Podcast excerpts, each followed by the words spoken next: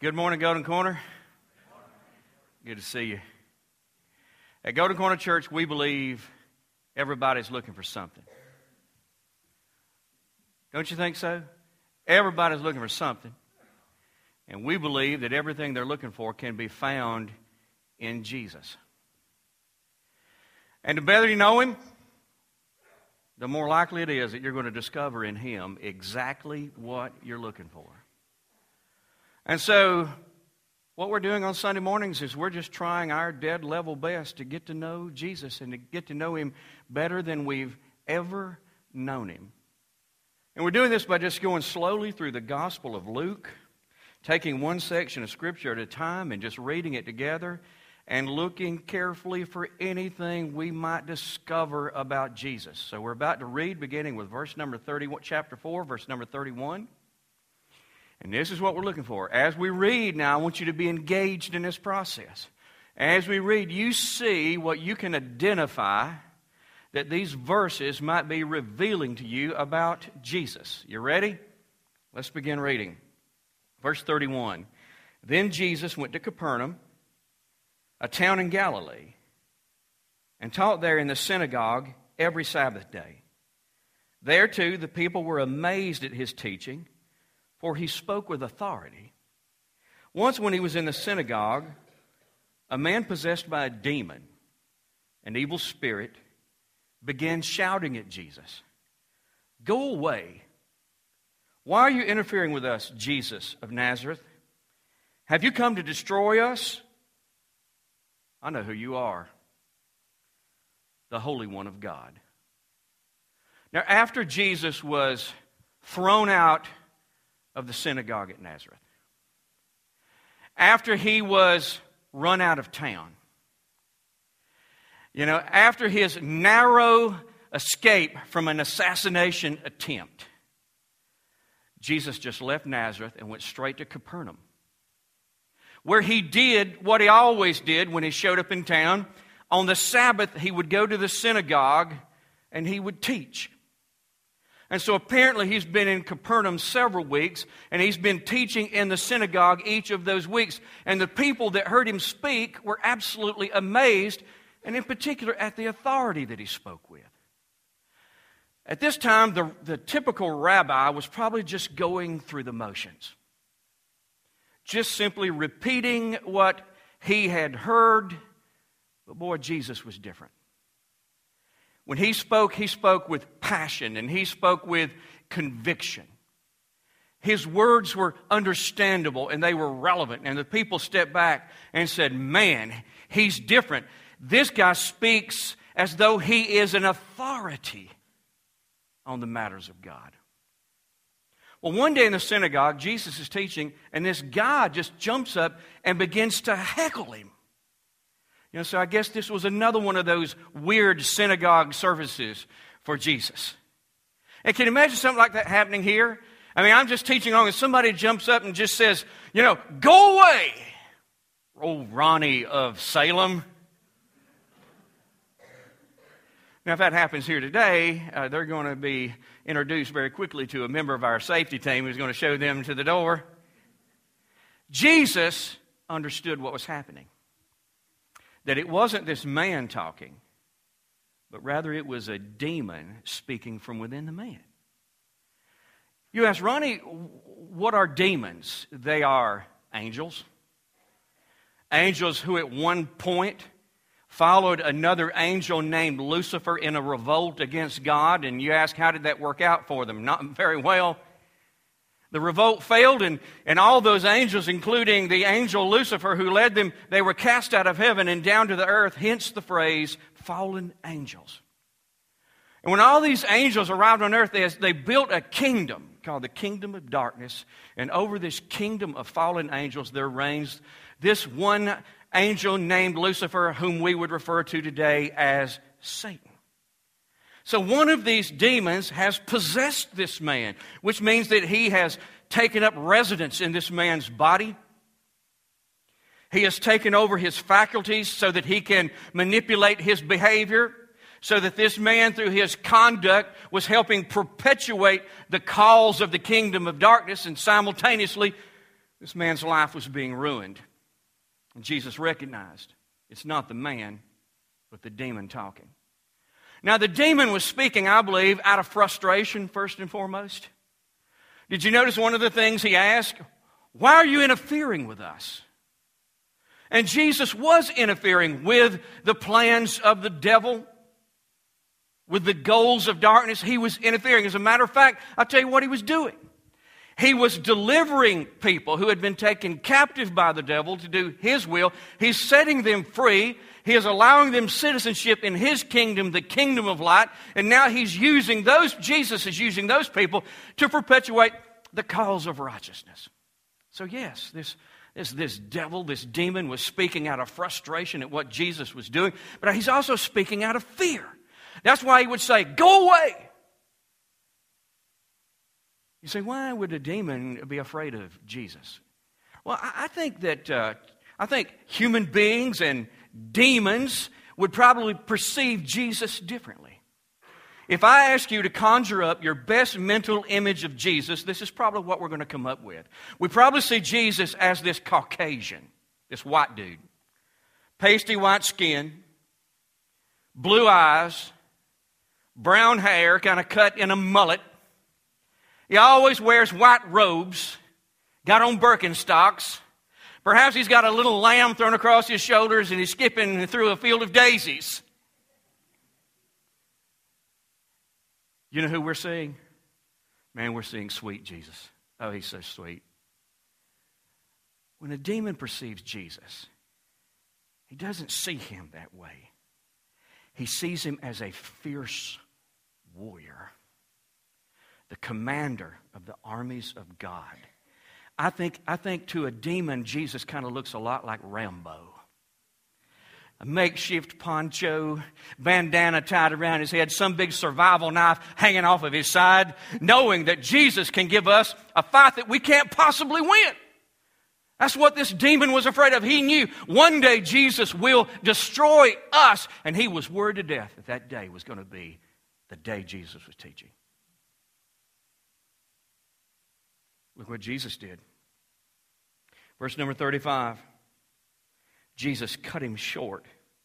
Be quiet. Come out of the man, he ordered. The word ordered is a key word. Pay, I want you to pay attention to that. At that, the demon threw the man to the floor. As the crowd watched, then it came out of him without hurting him further, implying that it had been doing him harm. Amazed, the people exclaimed, What authority and power this man's words possess. Even evil spirits obey him and they flee at his command. The news about Jesus spread through the entire village in the entire region. So Jesus just cut him off. So this demon had more he intended to say, but Jesus wouldn't let him say it. He cut him off, and then he issued to him an order. The Greek word is translated into the English word order meant to, to issue a command with a warning attached. So I guess in essence, Jesus says, shut up, get out, or else. I think he was saying, or else I'm going to go Rambo on you, dude. So what, is this, what does this demon do? He obeys Jesus. No argument, no negotiations. I mean, immediately the Jesus did, uh, the demon did exactly what Jesus told him do, to do, and he fled the man. Now, one last insulting act, he threw him to the ground, but he was unharmed, and the people around there stood back amazed at Jesus' authority and his power. Now, there's a little bit of difference. You say, what's the difference? Authority means clout. Jesus was in the position of superiority, so his command had clout. And this demon recognized, I've got to respect his position. I've got to respect his authority and do as he said. But the, power, the word power means ability, which means this. The demon recognized that this little warning that Jesus tacked on the end, this, or else, if I don't do something, he has the power and ability to do whatever he wants to to me. People learned something that day, and that is it's not just the angels of God who are submissive to Jesus Christ, that Jesus Christ occupies such a powerful high, lofty position that even the evil spirits do, will do what he tells them to do. So word began to spread all around. And look what happened next. Verse number 38 After leaving the synagogue that day, Jesus went to Simon's home, Simon Peter, where he found Simon's mother in law very sick with a high fever. This was a serious situation. Please heal her, everyone begged. Standing at her bedside, he rebuked, that's a key word, the fever and it left her. She got up at once and prepared a meal for them. So after church services, Simon Peter must have invited Jesus over to his house for lunch. Now, Jesus and Peter already knew one another. As a matter of fact, uh, Jesus has already called Peter to follow him. And, and so they go home for lunch. And guess what, man? There's Peter's mother in law, and she's seriously ill. People looked at him and said, uh, Could you do something? Will you help her? So Jesus stepped to her bedside, and the Bible said he rebuked the fever. Now, this, uh, think about this. The word rebuked was the same Greek word that was translated ordered when Jesus ordered the demon out of, man, out of the man. So, what Jesus did was step up to her bedside and he spoke to the fever, to the sickness in this woman's body, and he ordered that it leave her. Well, guess what it did? The sickness obeyed his command. The sickness left her immediately. I'm telling you, immediately this woman was completely healed, jumped up off of the bed and said, Any of you guys hungry? Because if you are, I'm about to fix lunch for us. So Jesus spends the day with them. Look what happens next in chapter 4, verse number 40. As the sun went down that evening, people throughout the village brought sick family members to Jesus. Notice this next phrase no matter what their diseases were. Did you catch that? No matter what their diseases were, the touch of his hand healed who? Everyone. Many were possessed by demons, and the demons came out at his command, shouting, You are the Son of God, because they knew he was the Messiah. He rebuked them and refused to let them speak. Now, that evening, when the Sabbath ended at sundown, people began to collect their sick family members, and they took them to Jesus hoping that he would heal them.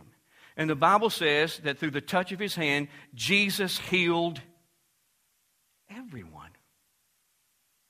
I'm telling you, everyone in town, from a nasty head cold to a serious bout with cancer. You know, from those who had a toothache to those who were blind. It made no difference. With the touch of his hand, no disease could fight his authority and his power, no sickness. He healed. Have you ever thought? He healed everybody in town. That couldn't have been good news for the medical profession, but I'm telling you, he healed everybody in town. And then there were many others who were like this man at, in the synagogue. They were possessed by devils, and he would command, out, out, get out. And every time these demons responded to his command, and they left the people alone, shouting, You are the Son of God. Now, see, these, I, I marvel at this. The people in Nazareth, they didn't recognize him. Demons did. I don't know how. I do know this that prior to their fall, they cohabited heaven with Jesus, but now Jesus is here in a human body, and I believe it was this. I believe they listened to his words as he taught, recognized that's the ideology of Jesus Christ. They witnessed this power being released through this host of miracles and recognized that's got to be the power God. It's Jesus. But Jesus wouldn't let him talk. You know why? Because he did not want demons uh, advertising the fact that he was indeed the Christ. So he stopped them. Look how our story ends. Early the next morning, Jesus went out to an isolated place. The crowd searched everywhere for him, and when they finally found him, they begged him not to leave. But he replied, I must preach the good news of the kingdom of God in other towns too, because that's why I was sent. So he continued to travel around preaching in synagogues throughout Judea and Galilee. You know, I got to imagine this. If you heal everybody in a town, one touch at a time, that had to take most of an evening, wouldn't you think? You go through, you go through the crowds and, and you're, you're, you are casting demons out of everyone who's possessed. And man, I mean spiritually and physically. There's been a house cleaning in, in, the city of Capernaum. Wouldn't you think that would take a substantial amount of time? You know what I believe?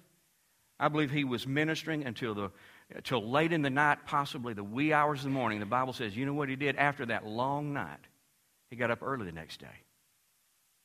Mark chapter 1 is a parallel passage to Luke chapter 4. Luke is writing about the same events chap- in, uh, that he witnessed in chapter number 4 that, that Mark is writing about in chapter number 1. And Mark tells us why Jesus got up so early. Mark says that very early, before the sun came up, while it was still dark, Jesus got up from where he had rested that night, went out and found a solitary place where he prayed. I mean, after that long night, he gets up incredibly early and goes out and takes advantage of, I think, creates and then takes advantage of the opportunity to have an extended, uninterrupted conversation with God, his Father. Sometime after the alarm clock started going off and everybody had their coffee and perhaps a couple of eggs, people began to look for Jesus. They searched for him everywhere. They couldn't find him. Well, at last they found him in his place of prayer. And they made a request of him. They said they begged him to never leave them. Now, what a contrast from last week when the people of Nazareth couldn't get rid of him, you know, uh, quickly enough. These people are begging him to stay. And at first, I think to myself, what a noble request. Jesus, don't ever leave us. Wouldn't it be handy to have him around? Because they knew there'll be more sickness and there's going to be more, you know, satanic activity. What a great thing if we could have Jesus right here in town with us on call at all times. Then I take a close look at the request, and I've come to this conclusion. It wasn't a noble request, it was a selfish request. Jesus, don't worry about the others. Jesus, we really would rather not share you with others. If there was any way possible, we'd like to kind of keep you and, and what you're doing to our own little community here. Can I make this quick application? Man, that reminds me of the church of my generation. We have Jesus. And Jesus has done great things for us. And that's enough. We're not worried about the rest. Jesus responds and says, I can't do that. Because I didn't come just for you, I came for all these other people as well. So I've got to go. I've got to leave and I've got to go preach the good news of the kingdom. I got to let other people know that they can be delivered from the kingdom of darkness. And so, and so Jesus, now I thought about this. Do you notice Jesus didn't say, hey, I got to go to other towns because there's sick people there. I got to heal them. He didn't say, I got to go to other towns because there are possessed people there. I got to deliver them. Do you notice what he said? I got to go to other towns because I got this message I got to deliver. I have good news for people. For Jesus, the message was far more important than the miracles. And so in time, Jesus did leave to go and teach in all the surrounding towns. Now, here's what we were looking for, guys. Any revelation about Jesus, who he is, what he's like, how he thinks, how he operates. You know, I, I think that I think that any story that we're looking at is chocked full of lessons that we can learn about Jesus. I think we learn here that Jesus has authority. Jesus has power. Jesus has authority over the spiritual realm. Jesus has authority over the physical realm. Jesus has the power to do anything that he wants to do.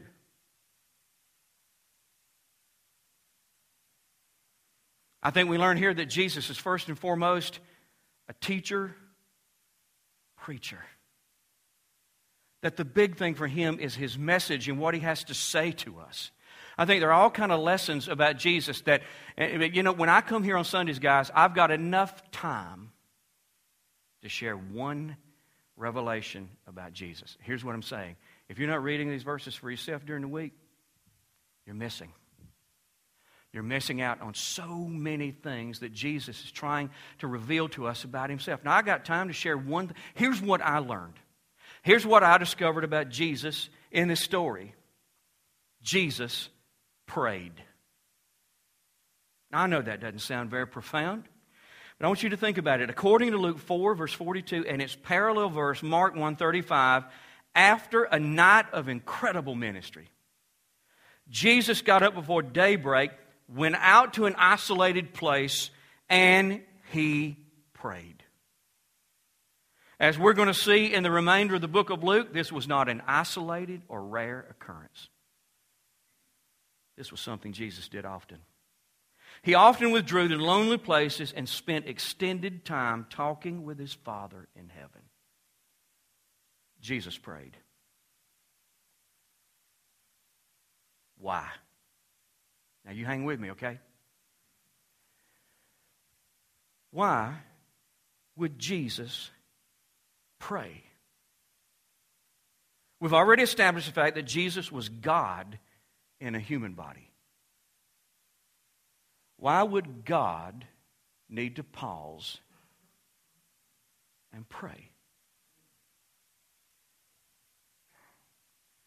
As God, what need could Jesus possibly have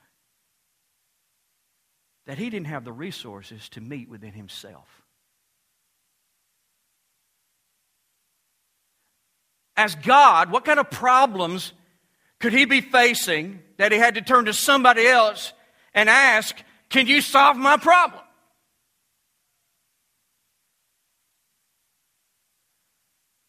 What challenge would he ever face that would cause him to bend his knee and call out to his father and say, You're going to have to help me with this?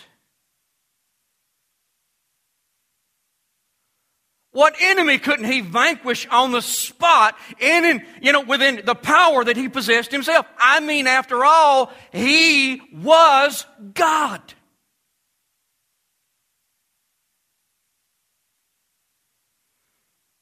Why would Jesus stop to pray? You say, don't you think his prayers were relational and that was his way of fellowshipping with his Father? I think you're exactly right. However, we have some of Jesus' prayers recorded in the Bible, and during those prayers, it was not just relational. There were times where Jesus was asking his Father for some things and to do some things. You say, well, don't you think those requests were made on behalf of other people and needs that he noticed in their lives? Well, sure they were. But remember this He was God. What need would someone have that he couldn't meet?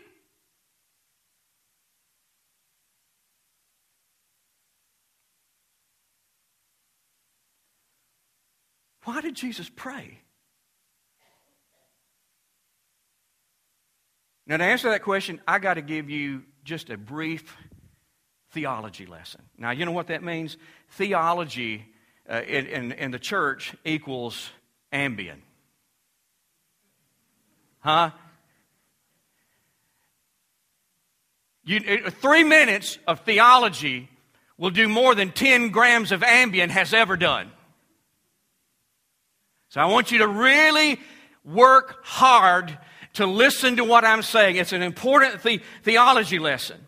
According to the Bible, God is a Trinity God the Father, God the Son, and God the Holy Spirit. God is one God who exists in three distinct personalities. God is one, yet three. Three, yet one. Now, for those of you who expected me to offer some type of complete and clear explanation of that, I can't do it, nor can anybody else that I know of. The Bible teaches this to be the truth, and I've accepted it as the truth, even though I don't completely understand it. The Father, the Son, and the Spirit are all God, and as God, they are all equal.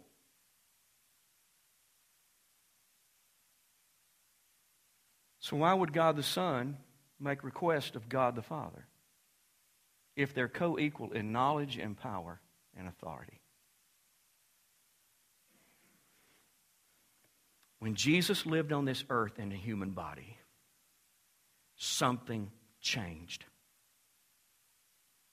And the change is described in the New Testament book of, of Philippians, chapter 2, verse 5 through 8. And we're going to read it in just a minute. Remember, we answered the question why would Jesus pray? While on this earth, Jesus gave up certain divine privileges. One of the privileges he forfeited was his divine right to act on his own initiative.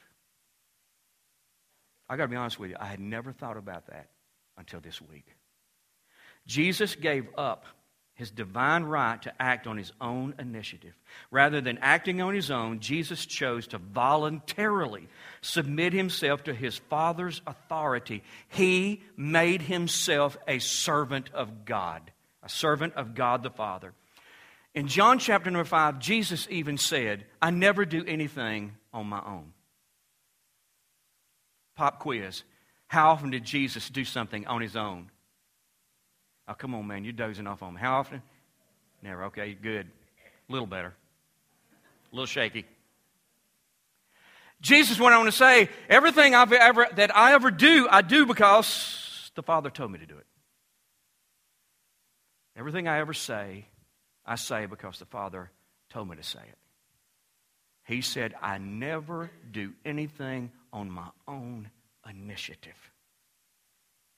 Jesus humbly chose the role of a servant while he was in a human body. During his time on this earth, Jesus' goal was to discover and execute the will of his Father.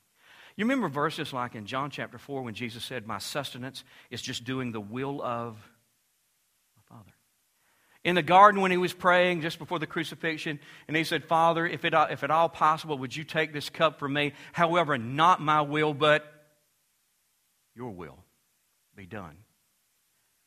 While on this earth, Jesus' task, his goal, was to discover and execute the will of his Father. This made prayer an absolute necessity for Jesus.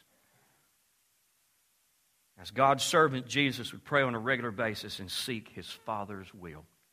As a slave would meet with his or her master each day to find out what to do, Jesus met with his Father each day to find out what he was to do.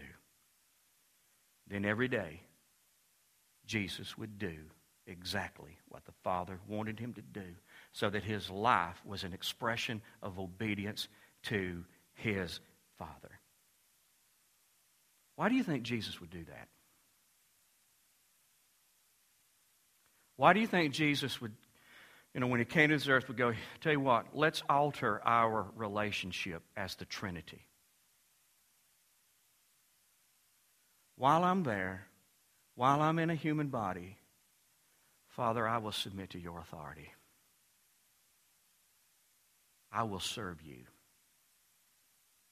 I will no longer act on my own, not while I'm there, I will not act on my own initiative. I will let you dictate what I do and how I do it and when I do it and what I say, how I say it, when I say it, to whom I say it. You will be in, you will be the master and I will be the servant. Why would he, why do you think he would do that?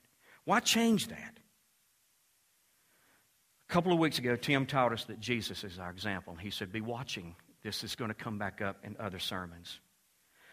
When Jesus voluntarily placed himself in a master servant relationship with God the Father, he did so for our sake. He was setting the example for us because that is the nature of our relationship with God. Now, listen carefully to me. You say, wait a minute, Ronnie, I thought the nature of our relationship with God was kind of a father child relationship. that He's our Father and we're His children. That's true. But the nature of our relationship is also master servant. God is our master, and we are His servants. As His servants, we're to submit ourselves to His authority. Stop acting on our own initiative and do what God wants us to do. Our lives are supposed to be an expression of obedience to Him. Why did Jesus pray? Well, he had a practical reason, getting guidance from his Father so he could serve his Father. But he also prayed to set an example for us, illustrating an important step in this master servant relationship we're in. To serve God, we got to first of all know what God wants us to do,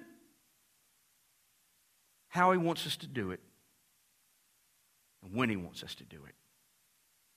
To execute the will of the Father, we've got to know the will of the Father. And to know the will of the Father, we've got to seek the will of the Father. And how do we seek His will? We do it in prayer. That's why Jesus prayed. Now, in light of that, what do we do? I think this is pretty self explanatory. We pray like Jesus prayed. And how did he pray? Jesus prayed intentionally, and Jesus prayed first.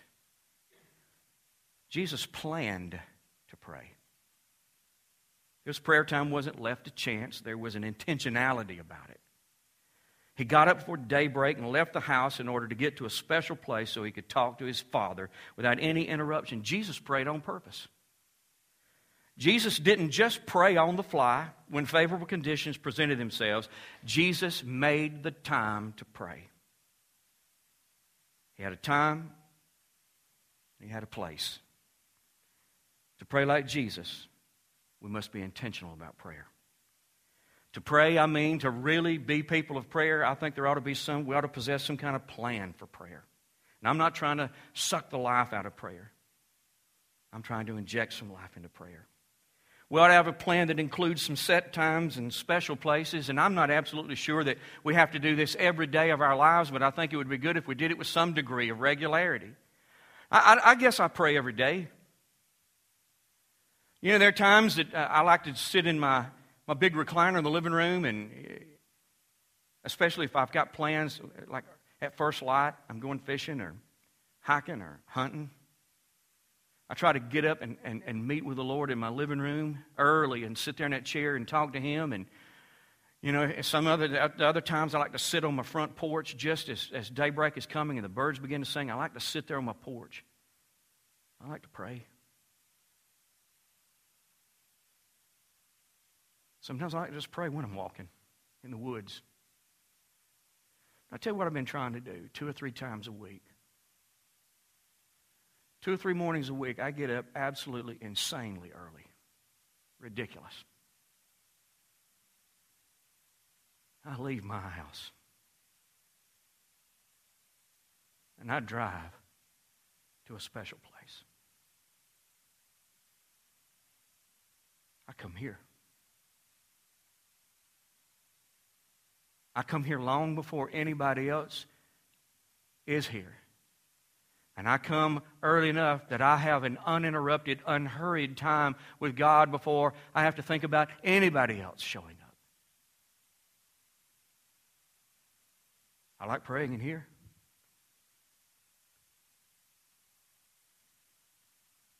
When it's still dark, I like to go out there and walk the property and pray.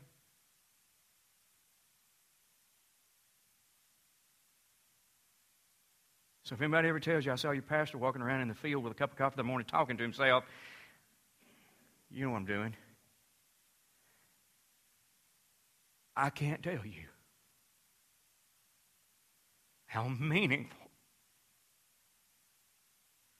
two or three mornings of the week are becoming to me.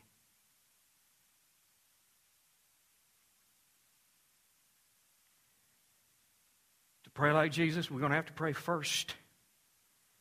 Jesus prayed before his day began. Why do you think he would do that? I, I think it was practical. I mean, when would a servant approach his master and say, Give me my to do list for the day? I think it makes sense that it would be at the beginning of the day and not the end. I believe that Jesus understood that once his day got rolling, the demands would be so great that if I don't pray first, I'm probably not going to have an opportunity to pray. I'm sure that these early morning prayer times prepared Jesus for whatever he was going to face. I mean, hey, Jesus goes to the synagogue to teach, and what happens? He has a demon possessed man heckling him from the crowd. Jesus was ready to handle it. He just goes to lunch at Peter's house, and man, there lies Peter's mother, terribly sick, and they turn to him and say, Will you do something here? Jesus was ready. I believe these early morning sessions and conversations with his father prepared him for anything and everything that he was going to face throughout the course of the day. I really believe that praying early in the day would be a good habit to develop. Can you imagine what a difference it would make if every day we started by bowing our heads and humbly admitting to God, I am your servant. This life is not mine, it is yours. If the first thing we did every day was seek God's guidance, I wonder how many big mistakes we would avoid.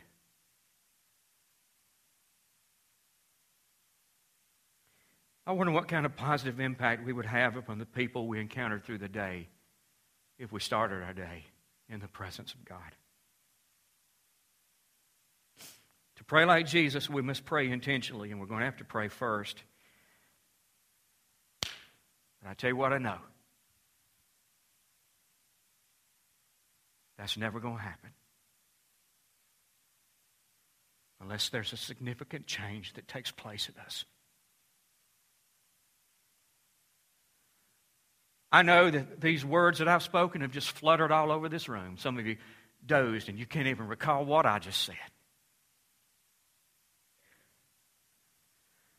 And it's frustrating to stand here and know that what I'm teaching you is the truth, and for most of us, we'll never even stop to contemplate applying that truth. When I preach on this, people they look at me like you're a, you're a dinosaur, you're a relic. Who does that? We can't do that. Here's what I know we're never going to pray like Jesus until there's a change in our minds and we start thinking like Jesus.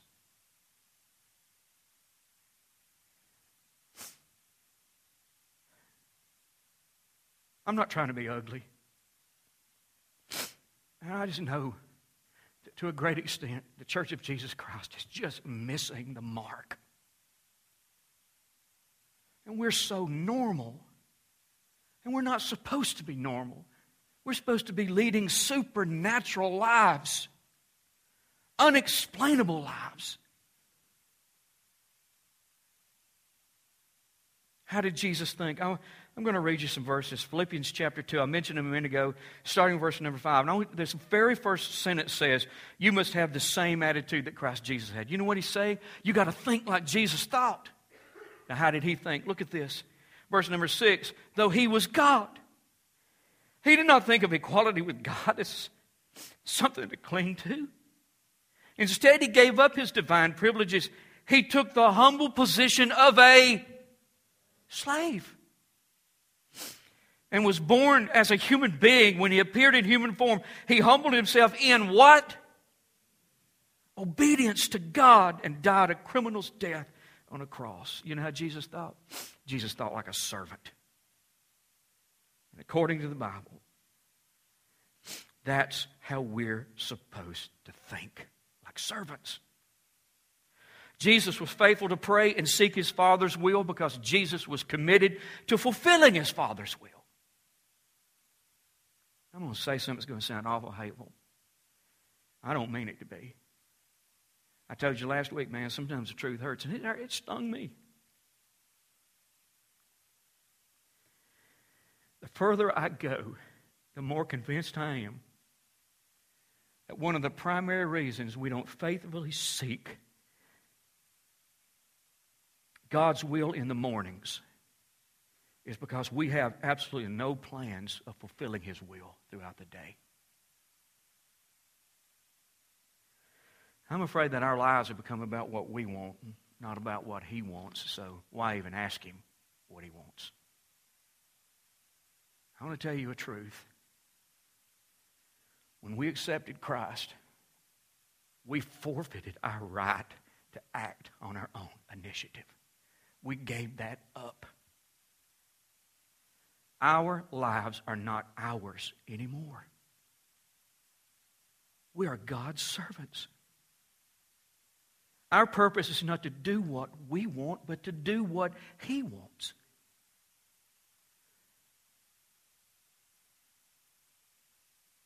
When we start acting like, thinking like servants, we'll start acting like servants. I tell you what servants do they consistently intentionally, humbly go to their master and inquire, What do you want me to do? When we think like Jesus, we'll pray like Jesus. Let's close.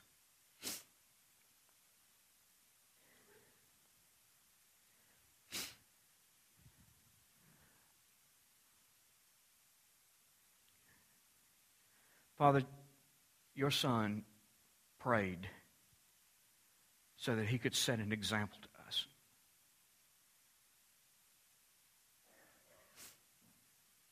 He set an example of us. I think the big thing he's communicating is we ought to pray. I think that we can learn how to pray.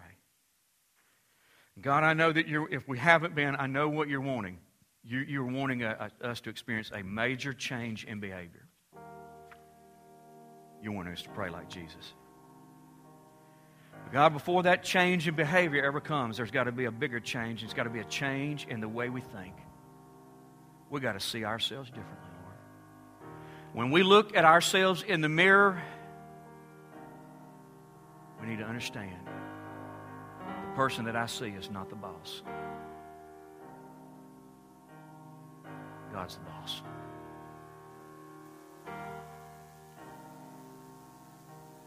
Oh, Father, help us change our thinking so that we think like Jesus. And eventually, we pray like Jesus. Thank you for your word. Amen. Before